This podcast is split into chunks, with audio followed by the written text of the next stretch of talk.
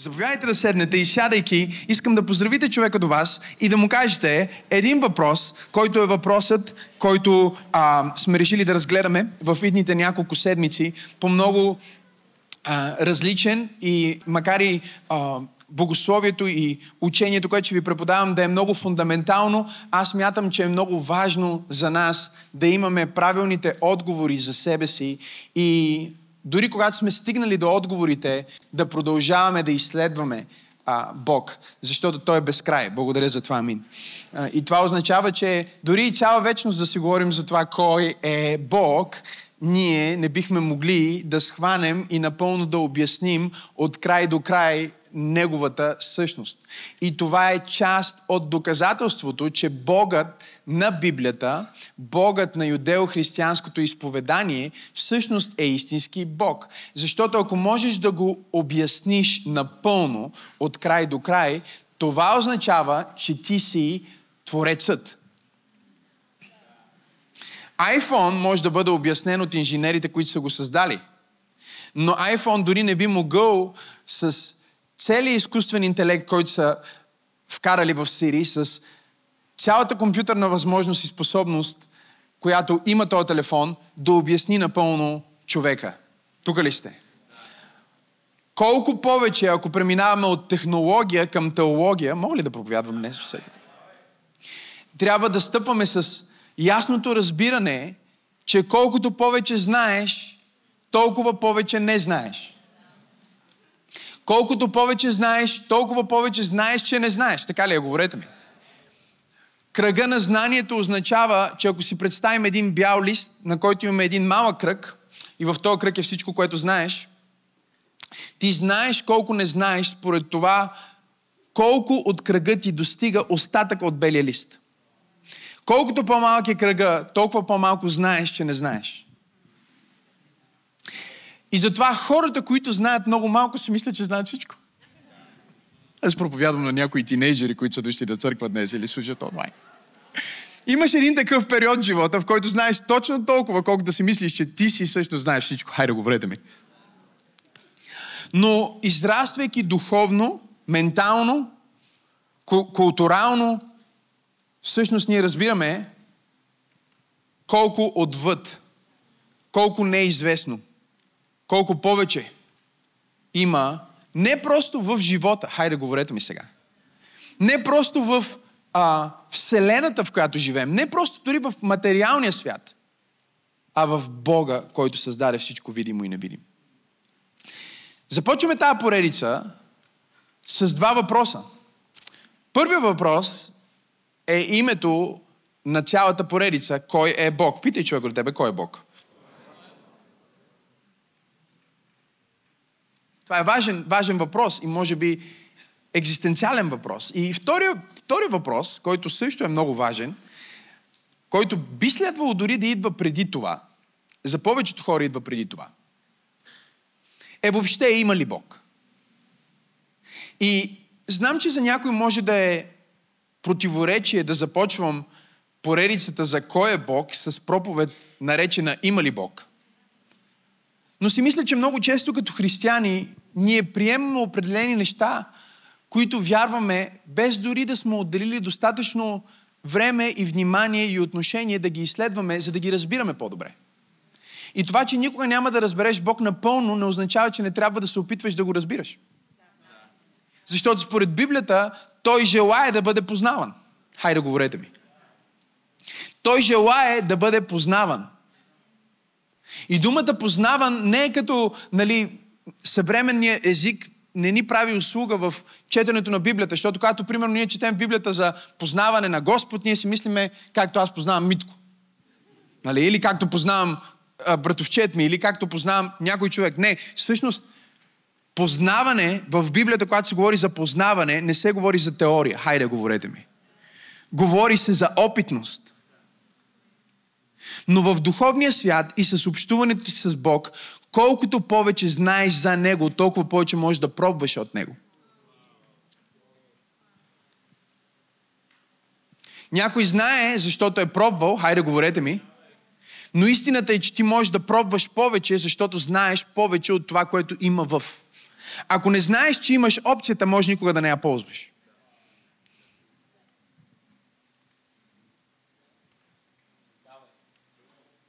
Ако дадем iPhone на, на, на, на някой а, вожд на племе в а, а, Папа а, Нова Гвинея, да, да му дадем един iPhone, той няма да знае какво да прави с този iPhone. Хайде, говорете ми сега. Освен ако, както се казва в Новия Завет в Римляни, как ще чуят, как ще повярват, ако не чуят? Как ще чуят, ако няма проповедник? Затова съм тук днес, благодаря ви. А, как ще чуят, ако няма проповедник? След това, как ще има проповедник, ако не е изпратен? Той трябва да бъде изпратен. И днес аз съм изпратен, в тази поредица аз съм изпратен, за да ти дам малко повече дълбочина по отношение на това кой е Бог, защо ти вярваш, че има Бог, как да аргументираш твоята вяра в Бог и нещо повече, как да се ползваш и да пробваш и да опиташ повече от Бог в живота ти. Защото колкото повече знаеш за Бога, в който вярваш, толкова повече можеш да вкусиш от Него в твоето ежедневие, в твоите взаимоотношения, в брака ти, в начина по който живееш живота ти. Много хора не знаят, че всъщност Бог не иска да промени само неделя, за тях иска да промени понеделник. Бог не иска да, да бъде в живота ти само когато се кръстиш или само когато се молиш. И това не са лоши неща. Или само когато ходиш на църква, или само когато четеш Библията. Бог иска да бъде в живота ти всеки час, всяка минута, всяка секунда, всяка сто... И проповядвам ли в правилната църква днес?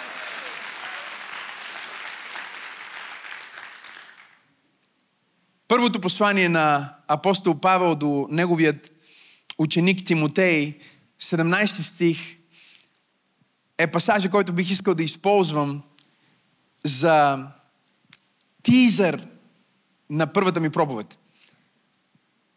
Там се казва така, а на царя на вечността става дума за Твоя Бог.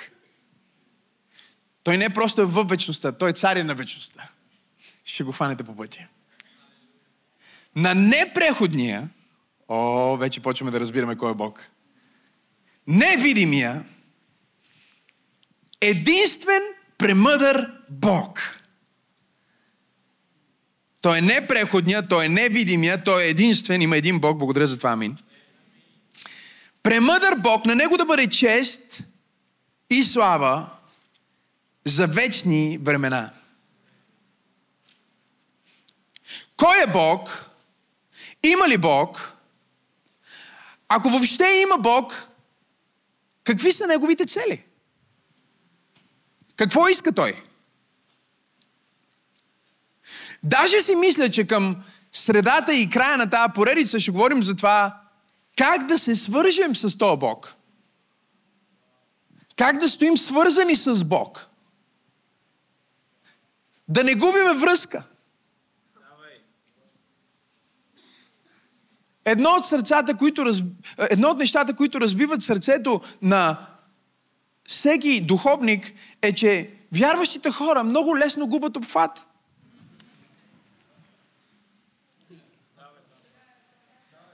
Разбира се, че ти можеш да усетиш Бог, когато си около антените, които са в църква пробуждане 5-6G. Не знам дали сте тук днес. Някой казва, още няма 6G. О, има.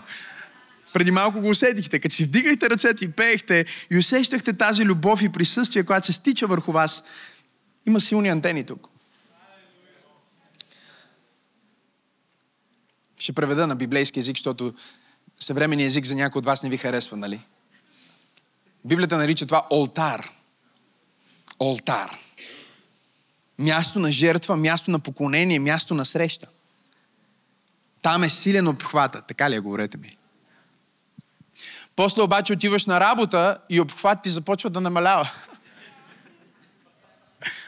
Около теб има други мрежи. О, аз се опитвам да проповядвам сигнали, които създават дисонанс и ти пречат да си свързан. Ще отговорим на тези въпроси, но най-естественият въпрос е има ли Бог? Този въпрос е важен за нас, като вярващи и като невярващи, искрено се надявам атеисти да слушат тази проповед. Дайте шанс. Искрено се надявам агностици да слушат тази проповед. Дайте шанс. Благодаря за това. Защото тази, тази проповед, това получение ще бъде като апокалипсис, ще бъде като премахване на завесата от очите на сърцето ти и ума ти, за да видиш отвъд ограниченията, отвъд стените и отвъд това, което си мислил за възможност за себе си или за живота на планета Земя. Точно както едно дете черпи своята идентичност от бащата, един продукт открива своя смисъл и предназначение от дизайнера, и една къща е разделена и като функция определена предварително от архитекта, хайде говорете ми. Точно така човекът може да открие себе си само познавайки неговия архитект, неговия дизайнер, неговия баща. Познаването на Бог води до себе откритие. И себе познанието ще ти помогне да видиш, че Бог съществува. Колкото повече опознаваш Бог, толкова повече ще разбираш кой си ти. Няма нужда да се чудим, че света ни е в опадък имаме цяло поколение, което е изгубено. Те не са изгубени просто защото а, нямат технологията, парите или възможностите. Напротив, те имат повече от всяко друго поколение живяло. Но имат по-малко от най-важния ресурс, който ти помага с твоята идентификация, с твоята идентичност. И това е познаването на Бог и вярата в Бог. Днес имаме епидемия от млади хора, които усещат, че нямат смисъл в живота си. И някои от тях са успешни по всички барометри и стандарти на света и въпреки това те не могат да намерят стойност и не могат да намерят смисъл в живота си. И причината да не можеш да намериш смисъл и ценност в живота е, че ти не си избрал да вярваш в нещо или някой. И ако ти не смяташ, че нещо е най-доброто, говориме за Бог в тази поредица, ако ти не смяташ, че има нещо, което е наистина напълно добро, абсолютно, съвършенно, хайде, говорете ми днес. Оттам нататък цялата конструкция на твоя начин на мислене, на морала ти, на, на ценностната ти система, на ежедневието ти, на това какво правиш и как постъпваш спрямо другите хора –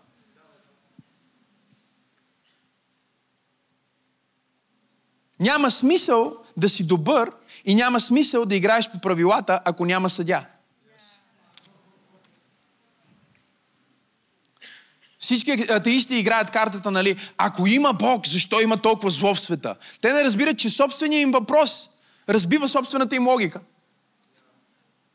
Казвайки, че има нещо, което можем да дефинираме като абсолютно морално добро, което да бъде стандарт за добро и зло в света, ние всъщност признаваме, че трябва да има някой, който е само добър.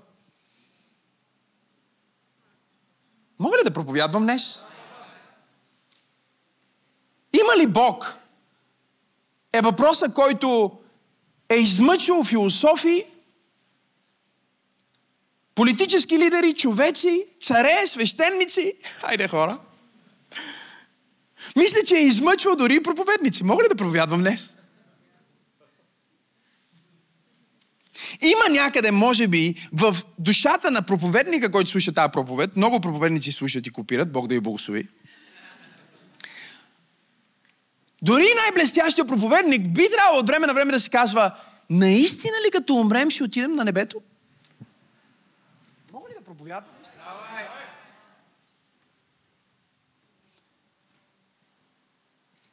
Наистина ли вярваме в тези неща, които проповядваме? Наистина ли ги, наистина ли ги вярваме?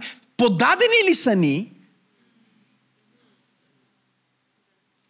като готова информация, която ние просто сме приели, че е така, или сме приели тази информация и сме казали, нека го питам, нека го попитам, нека го опитам, нека го тествам, нека да го вида.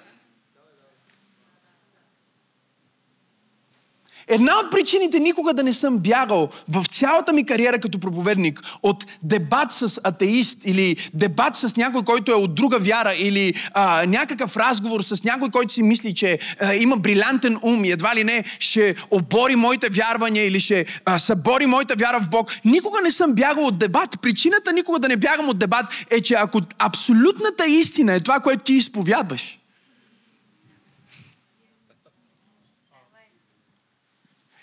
Истината е истина на земята и на луната. Истината е истина в махалата и в палата. Истината е истина в Африка, в Индонезия, в Америка и в Европа. Истината е истина навсякъде. И ако ти си убеден, че си познал истината, ако ти си опитал истината, ако ти носиш в сърцето ти истината, ти не би следвало да се страхуваш от който идея и каквото идея да постави под въпрос истината, в която ти вярваш.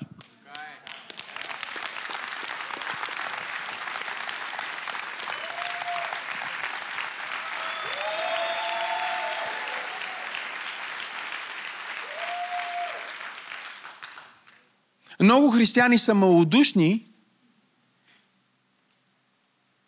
в дебата, защото не са си свършили домашната работа, да аргументират за себе си, има ли Бог. Казват, да бе, има. Как, откъде знаеш? Докоснаме. Някой рационалист ще каже, откъде знаеш, че това не е манипулация, откъде знаеш, че това не е някаква просто хипноза.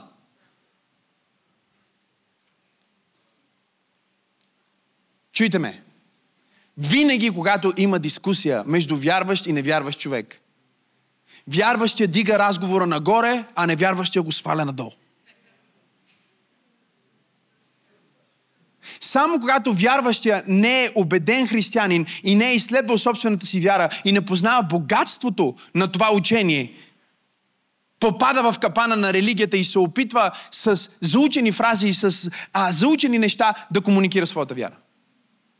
И в тази поредица, в името на Исус, аз ще ви освобода от религията, ще ви освобода от това да се чувствате, о, застрашени, защото сега говоря с един мой приятел, който изповядва друга религия и сега как да му обяснят, че моя Бог е истински Бог. Или пък има много близък приятел, който е атеист и той има всички тези доводи и ми говори за еволюция и за... Мога ли да проповядвам днес? И ако има един клон на християнството, който би следвало да бие дявола не само духовно и емоционално, а дори ментално и интелектуално, това е протестантската църква. Това си ти като вярващ християнин, който вярва в Божието Слово. О, ако ръкопляскаш, ръкопляскай, като че наистина вярваш. Има ли Бог? Бутни човека те, питай го, има ли Бог? Давид казва в Псалм 14.1 Безумния рече в сърцето си, няма Бог. И какво става според този цар от древността, този мислител от древността, този Божий помазаник на име Давид. Според него в момента, в който Бог е отречен, веднага се случва нещо друго. Казва, поквариха се, извършиха омразни дела, няма кой да прави добро. С други думи, още преди съвременните християнски мислители да направят референция между морала и Бог, хайде аз опитвам да повядвам днес, Давид от древността казва, искам да ви светна нещо. Ако няма Бог, няма морал. Ако няма Бог, няма добро, защото няма абсолютно добро и нещо повече. Няма кой да определи какво е добро и какво е лошо. Да ви пробвам ли? Това, което е добре за теб, може да не е добре за мен.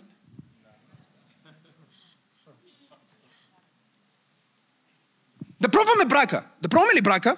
Нека пробваме брака. Можем ли да пробваме брака като институция? Нека тестваме брака.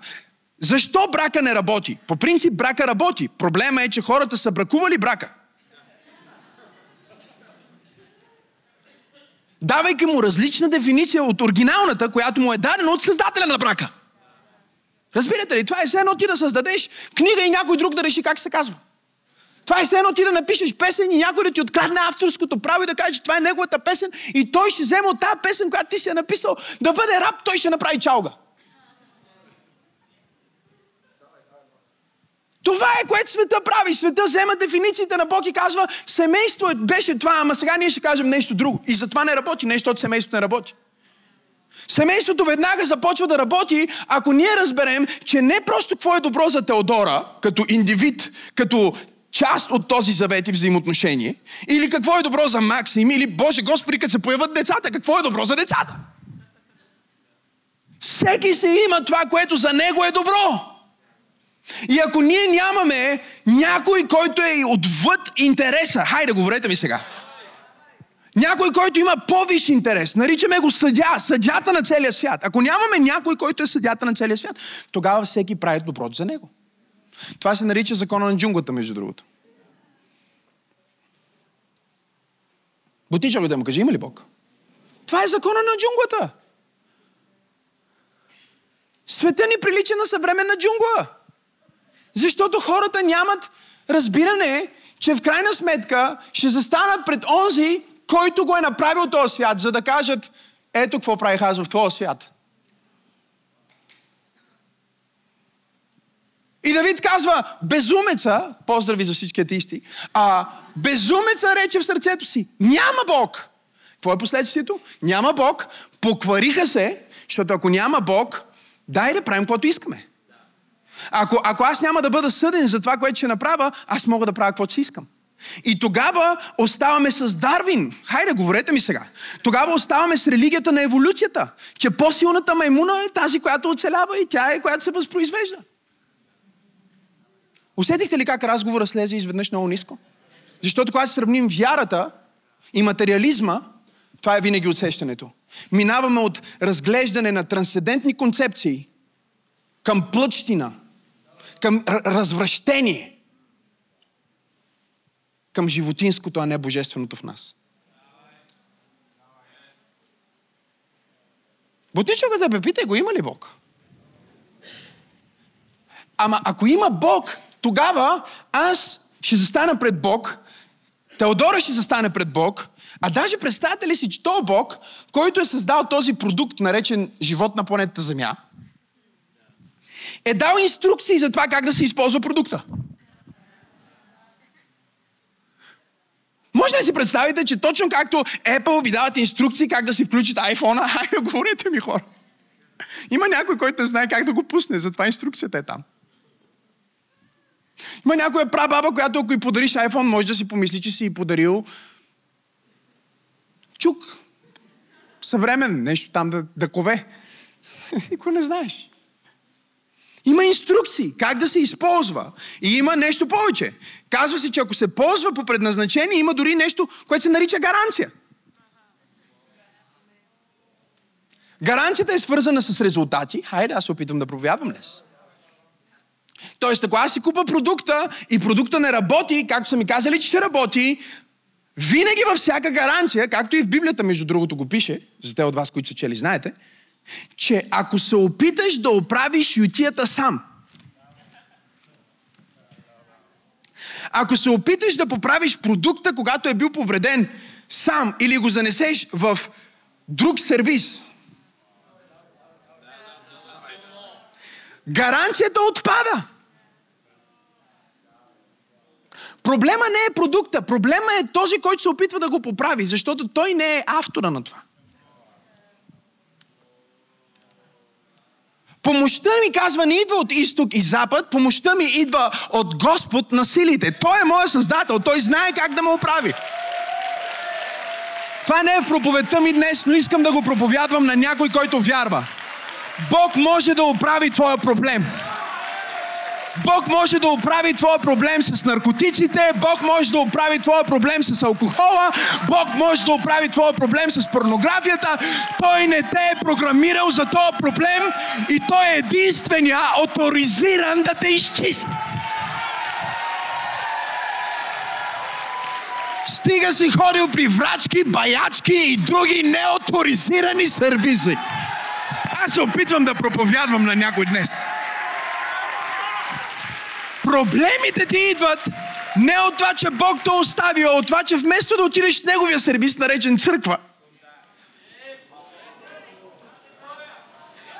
да говориш с онзи, който той е авторизирал да, да работи с тебе, онзи, който е бил в работилницата с него, който знае как се правят нещата.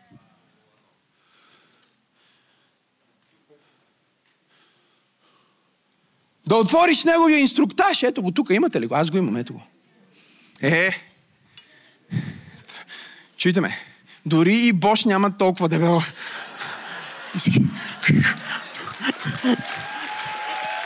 Хайде, хора! Окей! Okay. Брака ми не върви.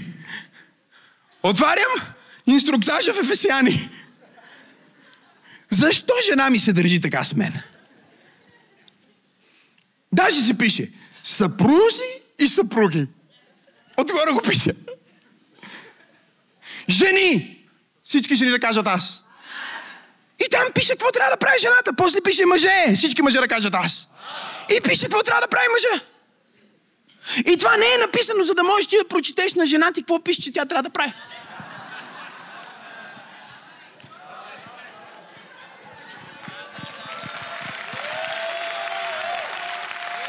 Това не е написано, за да кажеш на мъжа ти, виж какво трябва да правиш.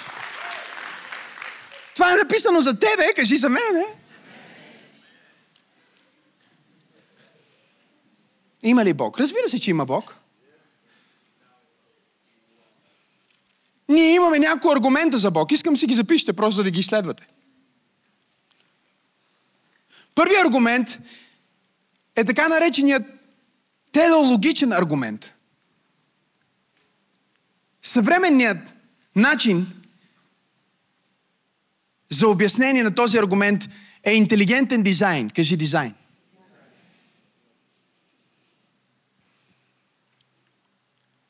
Идеята е, че всяко нещо има своя тело, всяко нещо има своята цел, всяко нещо има своята мисия. Обувките са за да бъдат носени. Хайде, говорете ми. Вазата е за цветя. Хайде, говорете ми. Чашата е за да пиеш от нея. Говорете ми. И когато една чаша, погледнете сега, какво е успех за една чаша? Е, сега ще Това е успеха на една чаша. Всеки път, когато даден обект е използван по предназначение, всъщност е успешен. Затова успехът няма една универсална дефиниция. Има точно толкова дефиниции за успех, колкото хора на планета Земя. Защото всеки има различен телос. Моята цел не е твоята цел.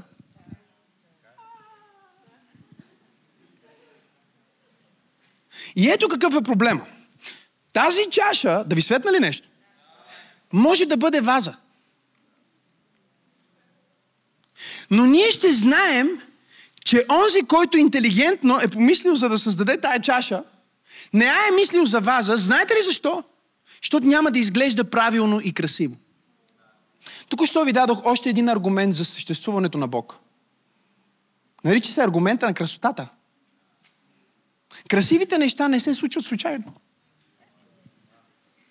Просто погледни жена ти, ако е до теб, моля те.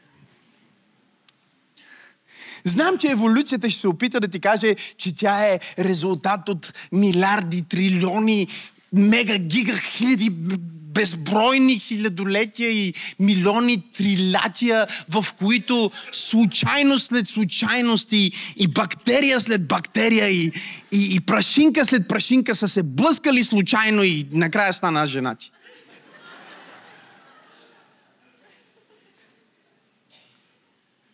Това е нещо, което винаги казвам на атеистите. Питат ме, защо вярваш в Бог? Аз им казвам, защото е по-лесно да вярваш в Бог, отколкото да повярвам в това, което вие казвате. Звучи ми по-логично.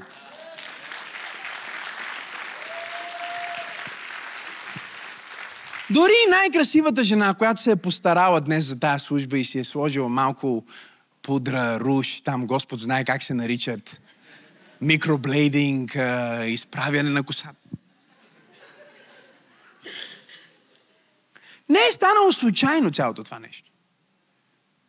Само ако трябва да помислиме за изправянето на косата на пастор Тери. Инженери са работили по създаването на, на този уред. А, дори не знам как се казва, но може да те къдри, може да ти изправя, може да ти дава обем, може да маха обема. Има около 7000 различни приставки. И забележете, че ако вземем сега то... Как се казва това? А? Тайсън? Не, не, Дайсън, Дайсън, Дайсън, знам. Просто се шегувам. Просто се шегувам. Знам, че е Дайсън. Просто Тайсън също звучи яко. Този Дайсън, знаете ли, ако го сложим тук на сцената, няма един себеуважаващ се човек. Философ, политик, чистач на улиците, атеист, теист, монотеист, политеист. Тук ли сте хора? агностик. Няма нито един себе уважаващ човек, който ще посочи към този уред и ще каже, а, това е плод на милиарди случайности, които просто са се събрали за да станат всички тия приставки. Нали? И пак те поглеждат живота на планета Земя, пак те поглеждат човека и казват, няма Бог. Безумеца казва в сърцето си, няма Бог. Тази чаша може да бъде ваза, но няма да е красива база. И нещо вътре в нас ще ни подсказва, бе не трябваше да е така. Това се случва с теб всеки път, когато ти не си в твоето предназначение. Когато толерираш хора, които трябва да изолираш. Когато не функционираш в висшето си аз, а функционираш в нишето си аз. Когато не си в духа, а си в плътта. Мога ли да проповядвам днес? Ти усещаш, че не си в твоята цел. Вторият аргумент, който, ако искате, може да си запишете, е така нареченият космологически аргумент. Той има 5-6 нива, така че няма да влизаме в апологетика в тази проповед, защото не искам да ви карам да се чувствате като че сте дошли в някакъв теологичен университет, но искам да ви обуча достатъчно добре, за да можете да аргументирате вярата си и когато някой ви попита има ли Бог, да не трябва да му кажете само, че в Библията пише, че има Бог, ами съвсем логично да му обясните защо вие вярвате в Бог. Кажи аз. Космологичният аргумент е свързан с някои думички, искам си ги запишете. Първата дума е движение, кажи движение. Става дума за това, че всяко нещо, което има движение, е имало нещо, което го е задвижило. Тук ли сте днес? Ако си представиме купчета домино, подредени по супер комплексен начин, не мисля, че има домино, което може да изимитира достатъчно добре комплексността на живота ни на тази земя – или дори на човешки организъм, или дори само на човешкото око. Но ако подредим тези обекти в права линия, ние знаем първо, казахме, че някой ги е подредил. Те няма да се подредат сами, така ли? После обаче, ако ние видим последното домино да пада, това означава, че предпоследното е паднало, тук ли сте хора, и го е бутнало. И ако се върнем от от последното домино, което е настоящия момент, в който ти си тук в тази служба, започваме да гледаме твоя живот и историята, дори историята на човечеството, ако искаш, ние трябва да стигнем до един момент, в който има някой, който не е част от тези парченца домино. Хайде. Един активатор. Философите го наричат The unmoved mover. Този, който нищо не го движи, но той движи всичко. Този, който е без начало и без край, но слага всяко начало и всеки край. Той казва за себе си, аз съм алфа и омега. Началото и края. Първият и последният. Нека ви заведа по-далеч, за да можем да говорим за този Бог, в който ти вярваш. Имам ли някой, който вярва в Бог, каже аз. Всъщност той, дефинирайки се като началото и края, той казва, аз съм този, който бута първото парченце и създава ефекта на доминото, за да стигнем до последното, но освен, че аз съм в цялото движение, аз съм във всеки един от тези елементи и моменти. Заболя ли ви главата? Но аз не съм там. Не съм само там. Аз съм очевидно и отвъд това, защото го наблюдавам и го ръководя и го контролирам.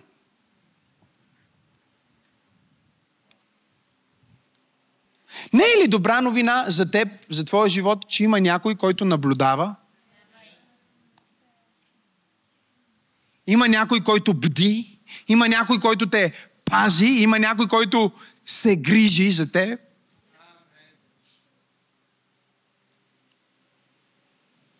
Космологичният аргумент е свързан с движение, кажи движение. С причина, кажи причина.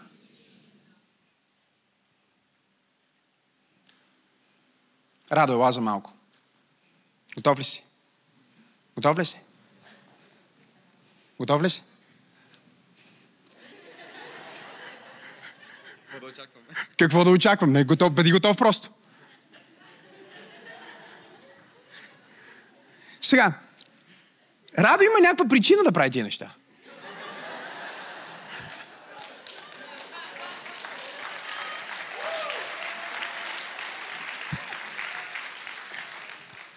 Радо не знае какво ще му дойде сега, но знае, че нещо ще дойде. Сега ние виждаме Радо тук. Изведнъж го виждаме там. Има причина. Да путна пак? Не дей, защото още един път и ще паднеш. Кажи причина. Причина означава, че всяко последствие има причина. Така ли е? Говорете ми.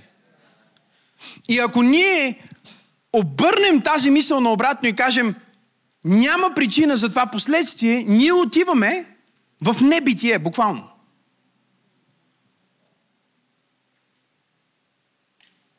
За да си тук днес, има причина. О, причината е, че аз исках да дойда днес на църква, защото вярвам в Исус Христос. Да, но има и друга причина. Баща ти видя майка ти преди около...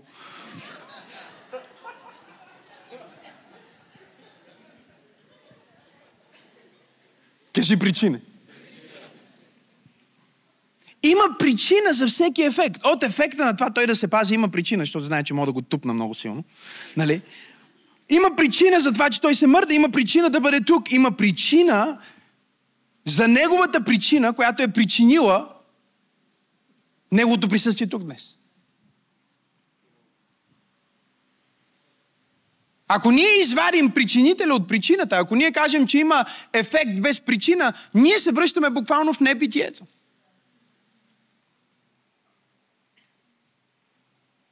Защо нашето поколение има усещането, че нищо няма смисъл? Защото ние сме им казали, че нищо няма причина. Изкарвайки Бог от уравнението, изкарвайки онзи, който в небитието каза да бъде, ние връщаме човешкото състояние обратно в тъмнината и в пустоща и в безвремието.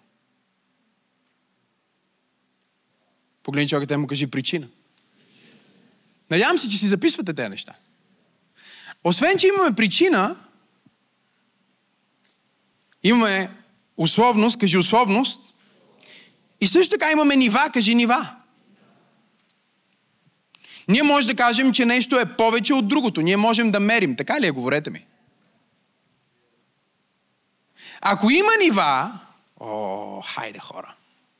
Това означава, че има най-доброто възможно. За философите това е Бог. Бог е най-доброто възможно. И ето как го разглежда един дребен мислител. Той казва така. Какво е най-доброто възможно? Да кажем, че нещо много добро е един бял жребец. Това е нещо много добро. Или един черен жребец, както искате да си го представите. Какво би било по-добро от един невероятен, въображаем, черен жребец? Ами един реален.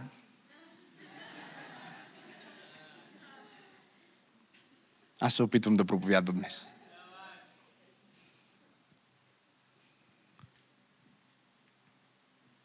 Нека да не разгръщам тази теза прекалено много, но да ви дам тази мисъл, която е супер си запишете.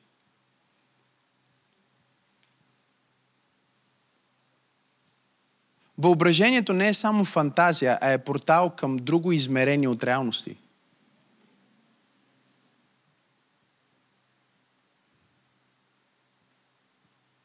Ако най-доброто, което може да си представим е, че има Бог, тогава може да има само едно нещо по-добро от това да си представим, че има Бог.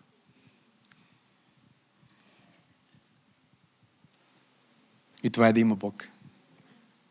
Аз мисля, че трябва да дадеш слава на Бог. Аз мисля, че трябва да му дадеш слава, като че вярваш в Него.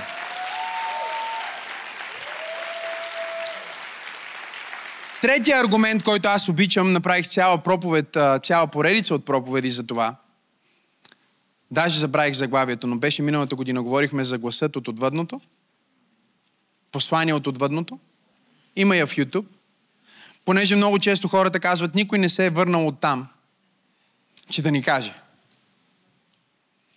И според неверниците, ако ние сме без причина и без смисъл, умирайки, ние се връщаме обратно в това небитие, в този несмисъл и в тази непричина, от която сме дошли. И нищо не е имало значение, защото в голямата схема на нещата ти си просто една прашинка от Вселената, както пастор Теодора четеше по-рано. Тази прашинка от, от Вселената, която си ти, има точно толкова стойност, колкото онзи, който е създал влага в нея. И ако ти махнеш неговото устойностяване на твоя живот, тогава живота като такъв няма стойност. Третия аргумент, един от любимите ми е свидетелите. Кажи свидетелите. И не, не става дума за свидетелите на Яхова.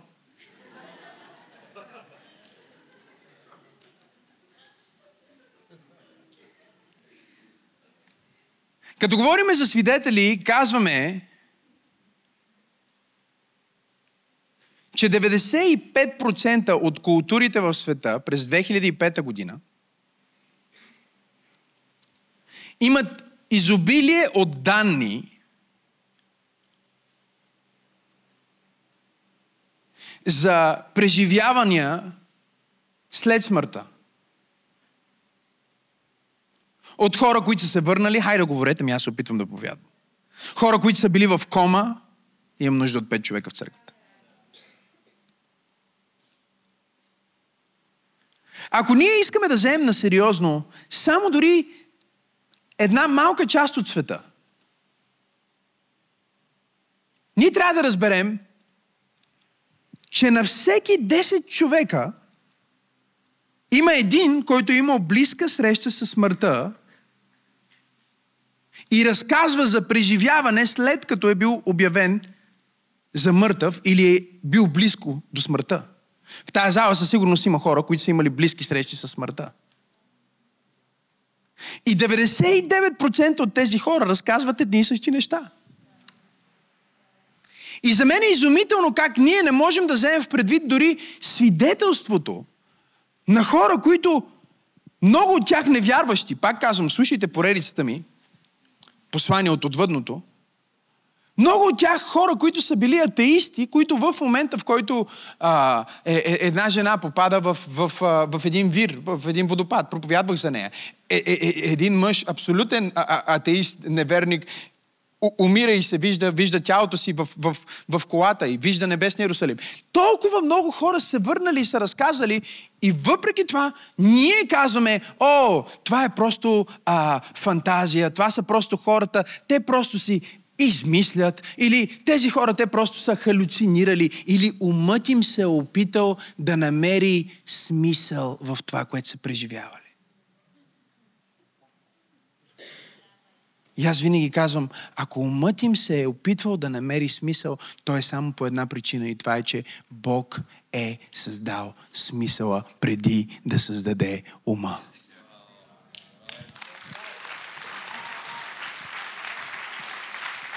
Би трябвало да ръкопляскаш силно тук.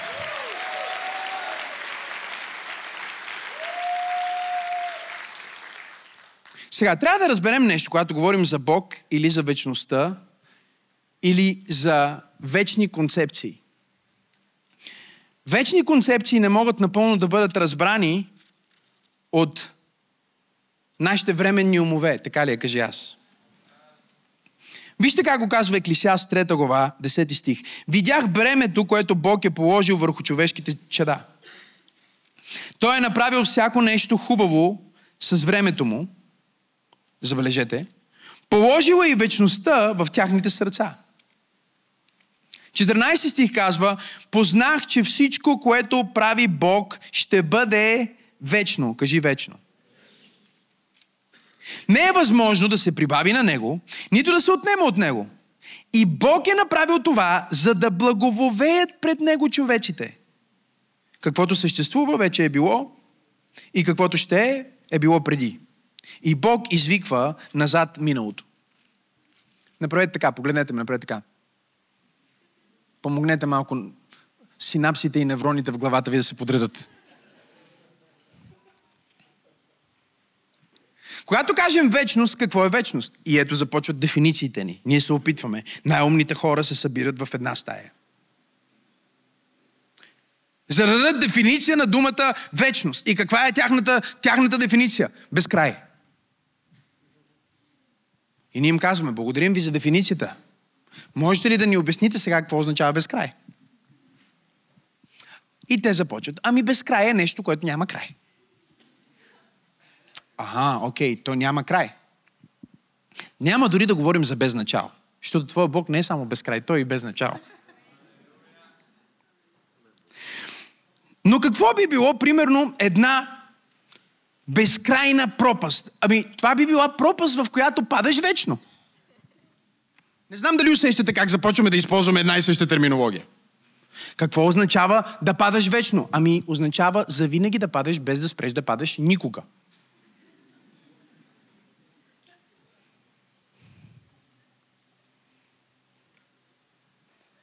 Най-мъдрият човек, живял на тази земя, казва, видях една ситуация, видях я с очите си. Какво е направил Бог? Ето какво е направил Бог. Бог не ни позволява да вникнем в вечни концепции с нашите временни мозъци, защото ние учим само по един начин. Човека учи само по един начин. Когато вземем нещо непознато, кажи непознато, и го наложим на нещо познато, кажи познато, чрез анализиране, хайде говорете ми сега, и чрез някаква корелация, която правим между двата обекта или двете истини, ние разбираме новото, сравнявайки го с старото. Ако се опитваме да обясним, примерно, някакъв плод или някакъв обект, ние веднага започваме да използваме примери с нещо, което разбираме и примери с нещо, което знаем. Проблема, когато ние говорим за Бог, кажи Бог, и вечността, кажи вечността, и свръхестественото, кажи свръхестественото, е, че простичко умовете ни нямат на какво да го наложат в материалния свят. Ние нямаме нещо вечно в материалния свят, което да кажем, хей, това е било още от вечността. Не, не, не, не. Най-модерният iPhone вече не е модерен.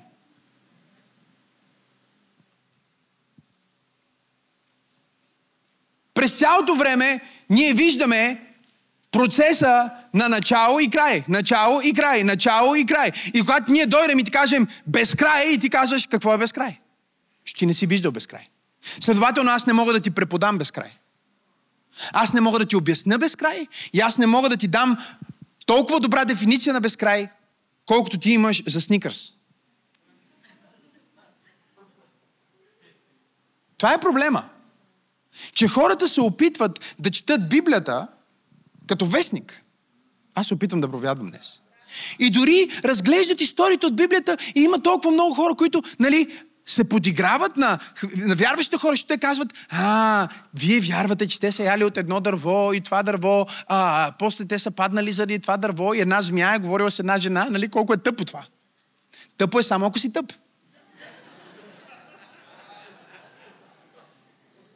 И си тъп, ако си мислиш, че на теб ти се разказва тази история, точно както се е случила. Не знам дали разбирате какво е проповядва. Това е най-важното събитие в човешката история и ти го четеш като а, станах сутринта, отворих хладилника, извадих малко прясно мляко, сложих си го в една купичка и също така сложих вътре овески и след тия овески си сложих малко коски. И ти отваряш Библията и четеш битие, и змията говори с жената и ти си мислиш, ето, това стана. Да ти кажа ли нещо? След 5000 години никой няма да говори за това, какво си закусвал тази сутрин. Но хората ще продължават да говорят за тази дребна история. За, защото тя съдържа... О, ако ръкопляскаш, ръкопляскаш, че наистина вярваш. Тя съдържа космологичната истина за това, което се е случило в началото на света. Чуйте ме. Аз нямам нужда да вярвам, че Ева е яла от ябълка. Даже в Библията не пише за ябълка. Аз нямам нужда да вярвам, че Ева е яла плод. И като е изяла този плод и тя е паднала в греха. Не казвам, че Ева не е яла от плода. Просто казвам, че аз нямам нужда да чета този текст абсолютно буквално. Защото това, което текст иска да ми предаде, е истина, която е толкова трансцендентна, че ако го прегледам през всички различни ъгъли, истината ще бъде истина. След 1000, 2000, 5000, 10 000, 30 000, 40 000 и 100 000 години. Ние взимаме един текст, който е писан от древни хора, за да предадат на следващите поколения истина по такъв начин, че завинаги да е запечатана. Не четем вестника от първия ден на творението. Стана тихо в тази църква.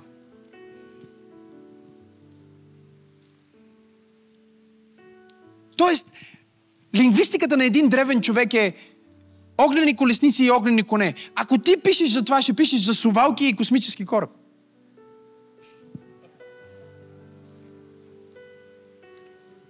Но ние не се хващаме просто за думите, които се използват. Ние разбираме истината, която ни показват.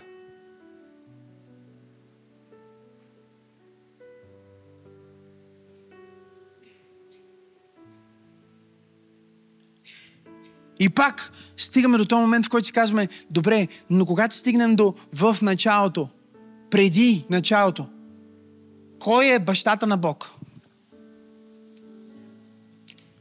Това е мислене. Защо ние мислим така? Защото всяко нещо, което ние сме виждали, е имало някакво начало. И сега не мислим, той също е имал начало. Да, но той никога не е имал своето начало.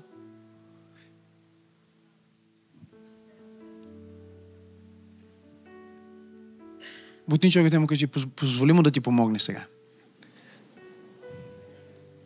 Кажи му, кажи му, мисля, че те обърка достатъчно. Сега му позволи да ти проясни някои неща. Без да позволи на човека да разбере, да разбере, да разбере, да разбере. Казва, поставил е вечността, вечността, вечността в техните сърца.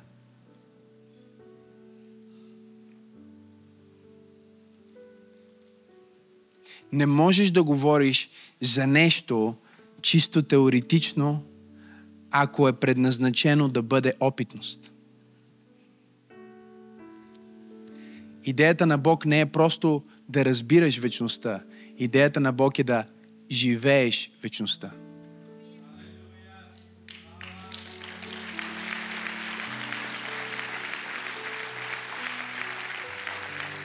И затова казва, поставил е вечността в техните мозъци. Така ли пише? Не. Поставил е вечността в техните сърца. Когато започнеш да се приближаваш до Бог и, и допуснеш идеята, че може би има Бог и се обърнеш към Бог, ето какво Бог ти казва. Той ти казва, аз съм те устроил последния начин. Главата ти не може да разбере всичко, даже не може да разбере много, но духът ти, сърцето ти могат да схванат моята вечност, моята воля, моята сила, моята любов. О, ако ръкопляскаш, ръкопляскай, като че наистина вярваш. Най-добрият начин да си отговаряме на тези въпроси не е просто да питаме само има ли Бог, как да се свържа с Него. Трябва да питаме какъв е този Бог, за какъв ни се разкрива Той. Да видим дали ще му повярваме, дали да не го пробваме, ако Той казва това за себе си. Дали да не дадем възможност да опитаме с сърцата си и с живота си да вкусиме, че Той наистина е жив, че Той наистина е благ и със всеки следващ ден прекана с Него да свидетелстваме, че Той е по-реален за нас от изминалия ден. Имам ли някой в църква пробуждане, който може да свидетелства за всички хора, за които може би е въпрос? За човека до теб, който може би се чури, че ти си срещнал Бог, че Той е в сърцето ти и че ти знаеш какво е чувството да живееш с Бог и Той да става по-реален за теб с всеки изминал ден. Дай му 5 секунди слава, ако ти си този човек. Хайде, дай му слава, ако ти си този човек.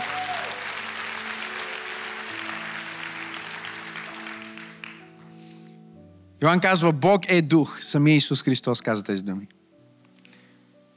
Бог е дух и онези, които му се кланят, трябва да му се кланят с дух. Първо. Кажи с дух. Първо. И след това трябва да му се кланят с истина. Кажи истина. Дух означава, погледнете ме, нематериално. Нещо отвътре. Когато пееше тази песен преди малко, какво се случваше? Духът ти, дъхът ти. Да ви преведа ли дух? Дух е енергия. Не не персонална, а персонална енергия. Ще говорим за това. Самата дума е Напри така. Какво направи току-що? Освободи енергия. Поеми си дъх. Какво направи? Прие енергия. Когато погледнеш през прозореца на твоя дом и видиш как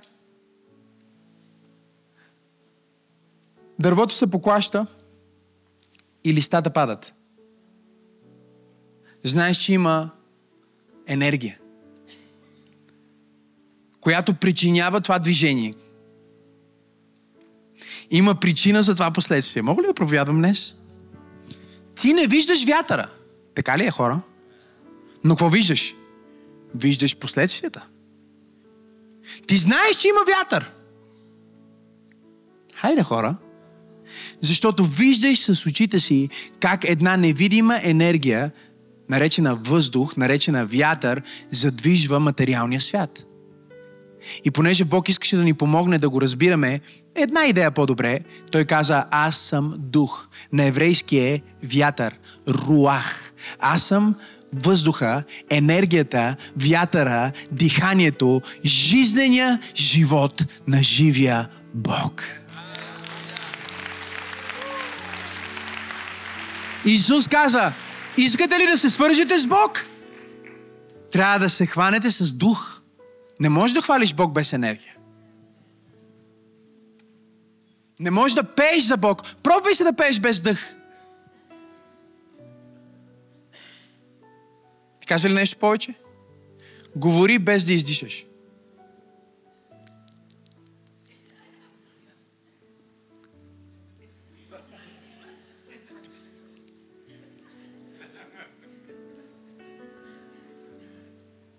Проповедниците, които нямат духа, са точно така.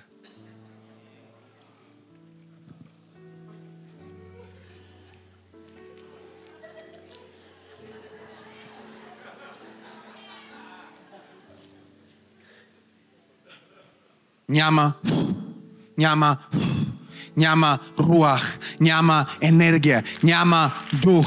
Бог казва, ела с енергия и слушай сега.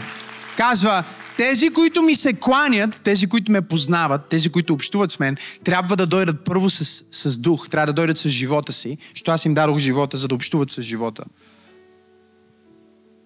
Но трябва да дойдат и с истина. Истината не може да бъде комуникирана, преподадена, проповядвана без дух. Тя се превръща в картина без звук.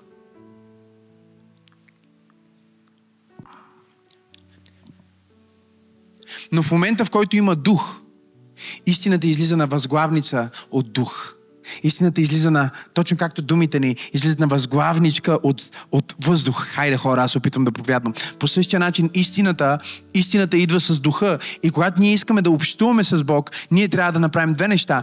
Първо трябва да знаем, че Той е дух и ние общуваме с дух, с дух, дълбокото зове дълбокото. Но второто нещо, което трябва да направим е да знаем истината за този дух, за да го адресираме по правилния начин.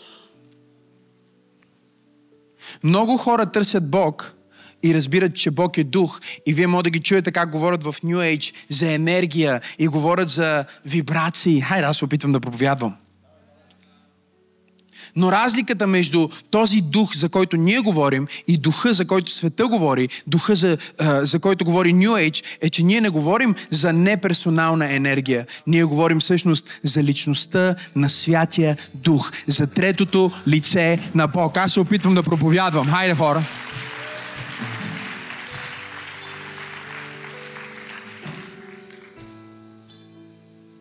Ани, имам ли тази визуализация, която те помолих да ми направиш? Ето го. Кажи Бог е един. Снимайте си това, за да го запомните. Защото иначе трябва да проповядам 40 минути.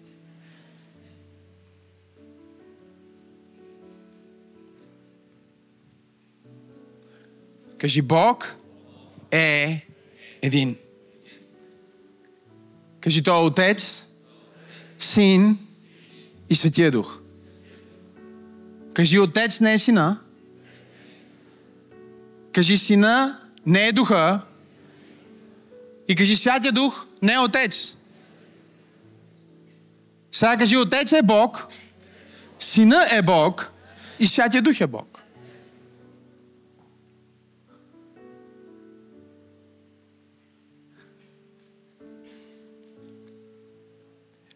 Ние вярваме в Бог и това е може би най-красивата и уникална част от християнското изповедание. Ние вярваме в един Бог, който се проявява в три личности, в три лица. Защо в три лица, пасторе?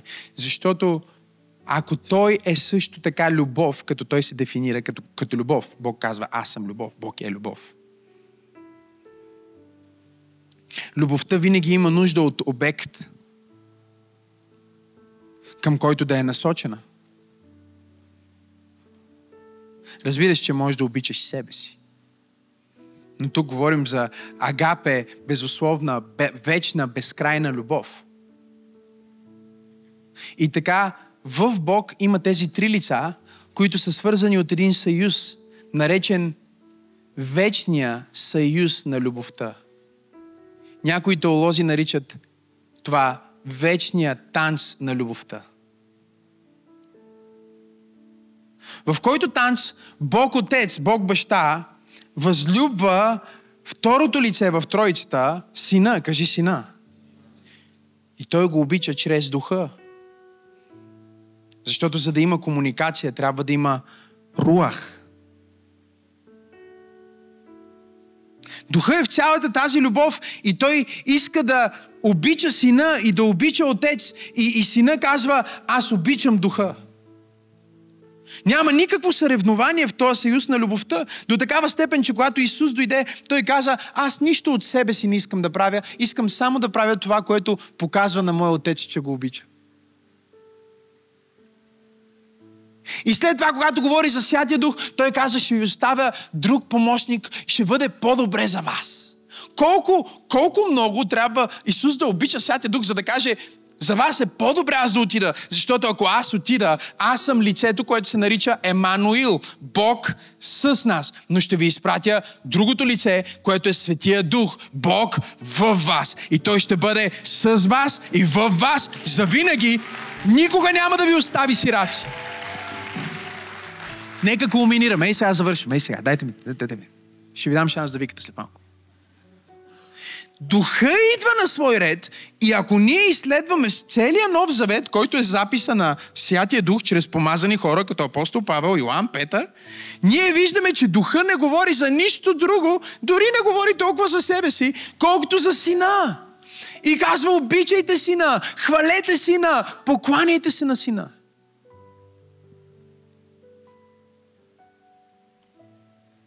И тук ние стъпваме в въпроса, който зададохме в началото на това получение. Има ли Бог? Кой е Бог? И каква е неговата основна цел? Какво иска той? Това, което иска любовта. Ако аз съм влюбен в Теодора, което съм, моята любов с Теодора винаги ще произвежда нов живот. Този нов живот е по нашия образ и по нашата прилика. Аз обичам моя син Максим. Аз обичам моята дъщеря Сара. Защото когато аз видя Максим и Сара, знаете ли какво виждам аз? Аз виждам Теодора.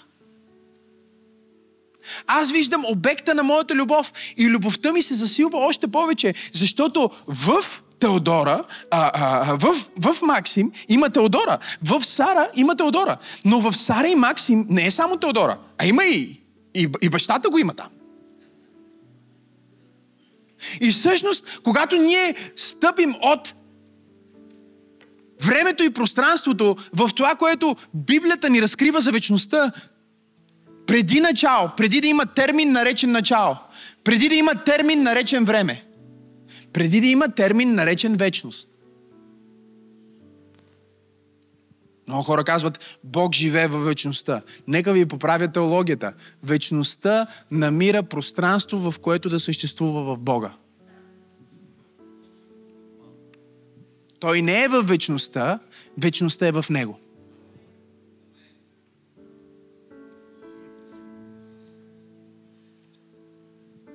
Вечността казва, къде да съществувам? А, в Бог ще съществувам. Там има място за вечността. В вечността има място за време. Във времето има време за всичко. И Еклисиаста си мисли за тия неща и казва, има време за всичко, но виждам, че това е много тежко за хората, защото Бог не им дава да разберат, че е сложил цялата вечност в техните сърца. Ма как е сложил цялата вечност в техните сърца, при положение, че цялата вечност е в Божието сърце? Единственият начин вечността да е в твоето сърце и всъщност вечността да е в Божието сърце, а ако ти и Бог имате едно и също сърце.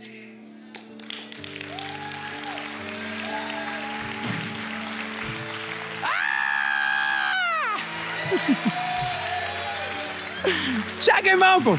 Пастор Максим, какво се опитваш да ми кажеш? Че Бог Отец, Син, Светия Дух, този един Бог в три лица, този вечен танц на любовта се е случвал в вечността, преди да има време. Вечността е живяла в, в този танц на любовта и някъде в този танц Бог Отец е казал, искам да имам сина във всичко. Искам да имам планета, която да ми напомня за сина. Искам да имам трева, която да ми напомня за сина. Искам да имам а, растителност, която да ми напомня. Искам да имам светлина, която да е сина. Когато Бог каза да бъде светлина, Той не каза да бъде светлина, Той каза да бъде сина.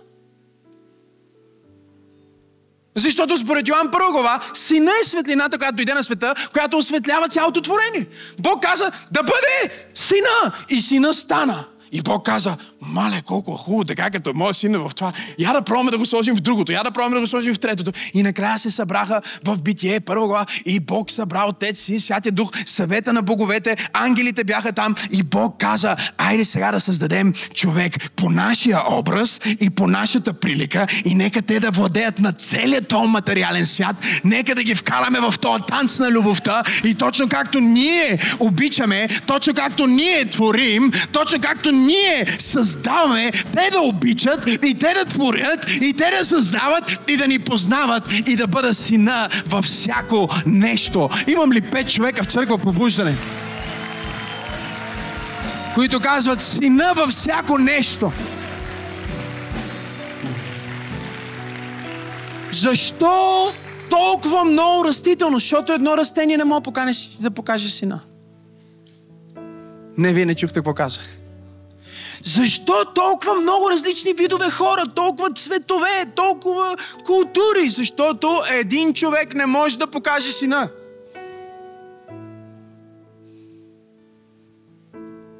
Той моделира целият видим свят по образа на сина си, за да бъде той първороден между много братя. Целият свят е за да на и да се обърне татко Бог да види Исус. Гледа към теб, вижда Исус. Гледа към теб, вижда Исус. Гледа към мен, вижда Исус. Разбира се, в теб има една част от Исус, която в мен я няма. И в мен има една част от Исус, която в теб я няма. И, и, и това не е лошо, просто ние сме различни части, защото никой не може напълно да покаже този Бог. Но Библията казва и завършвам с това. Ще ви дам шанс да крещите, да танцувате, да викате, да се радвате, да правите каквото искате. Готови ли сте? Библията казва така. Цялото небесно воинство, ангелите, които са от вечността, които са били с Бог преди да е имало човек, казва надничат. Вижте ме.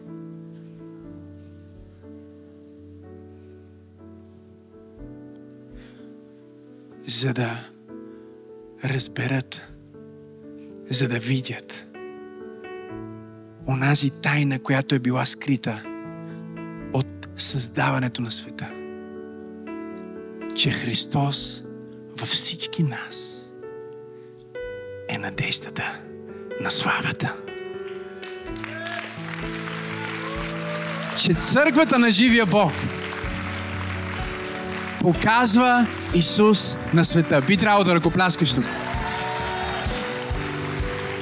О! Сега разбирам, пасторе. Сега разбирам защо Исус каза по любовта между тях. Ще познаят.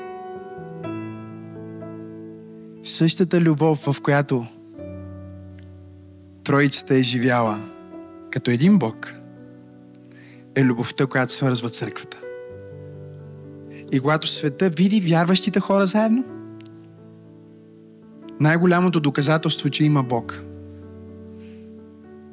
трябва да са вярващите хора. Ако някой е имал въпрос дали Бог съществува и те я познава, твоя живот, твоето свидетелство и твоето участие в семейството на църквата е доказателството, че Бог е реален доказателството, че Бог е жив и доказателството, че Бог променя животи. Аз имам нужда от пет човека, които да дадат слава на Исус за това. Това е доказателство.